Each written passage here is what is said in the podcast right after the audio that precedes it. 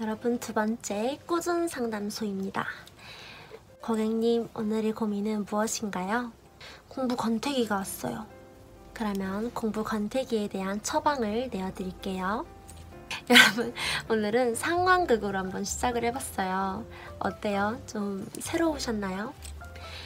공부 권태기, 권태기잖아요. 어쨌든 권태기가 왔으면 좀 새로운 방법을 도전을 해봐야 하는 것 같아요. 오늘 제가 여러분들한테 상황극을 보여드린 것처럼요. 그래서 여러분 제가 여러분을 좀 처방해주는 어, 저만의 이제 고민 상담소에 오셨으니까 이제 또 그런 고민에 대해서 처방을 해드려야 되잖아요. 그래서 한번 세 가지를 한번 말씀을 드려보도록 할게요. 일단 첫 번째는 어쨌든 공부 권태기라는 거는 그 초심을 잡아야 되는 거잖아요.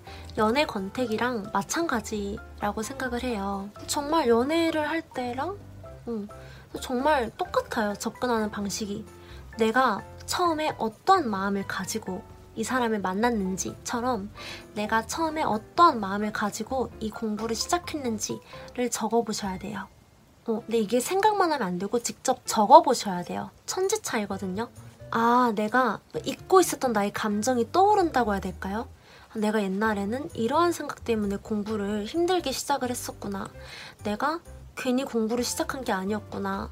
내가 굳이 굳이 힘든 길을 가려고 했던 게 다 이유가 있어서였구나. 그러니까 이렇게 너무 현실 속에서 막 치이고 치이고 치이고 치이다 보면은 잊을 수밖에 없는 것 같아요. 잊을 때가 많아요.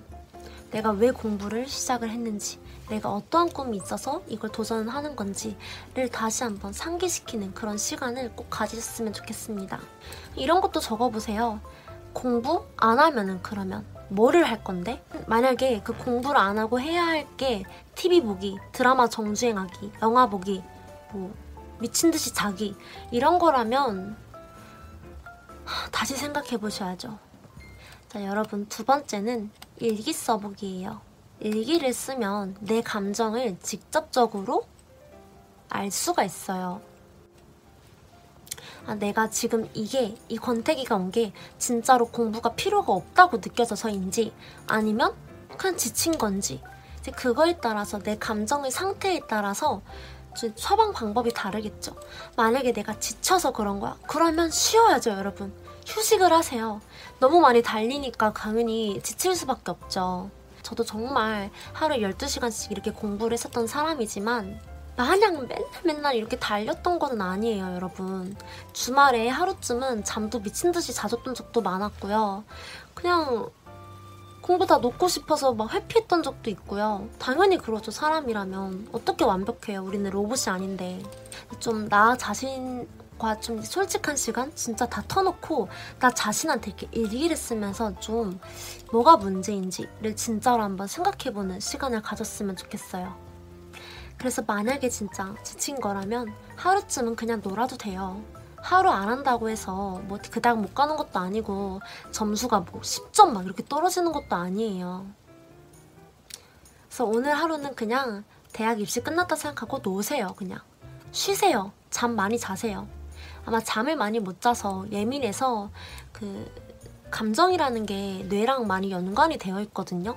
정말 무시 못해요. 그래서 너무 그냥 몸이 너무 지쳐서 마음이 지쳐버린 걸 수도 있어요.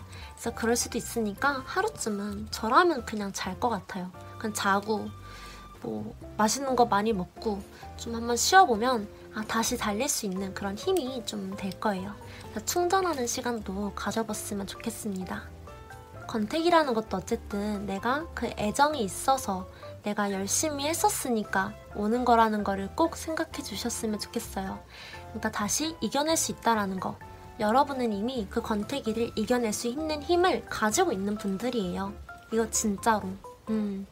가지고 있는 분들, 이미 그 권태기를 이겨낼 수 있는 그런 분들이기 때문에 권태기가 왔다고 내가 이때까지 준비해왔던 걸 포기해버리고 놓아버리면 너무 아깝잖아요. 난 땅을 치고 후회할 것 같은데.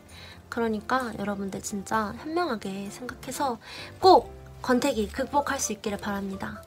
꾸준 상담소는 늘 열려 있습니다. 제 상담이 조금이라도 도움이 되었다면 좋아요와 구독 부탁드리겠습니다. 그럼 여러분 조만간 또 꾸준 상담소에서 만나요.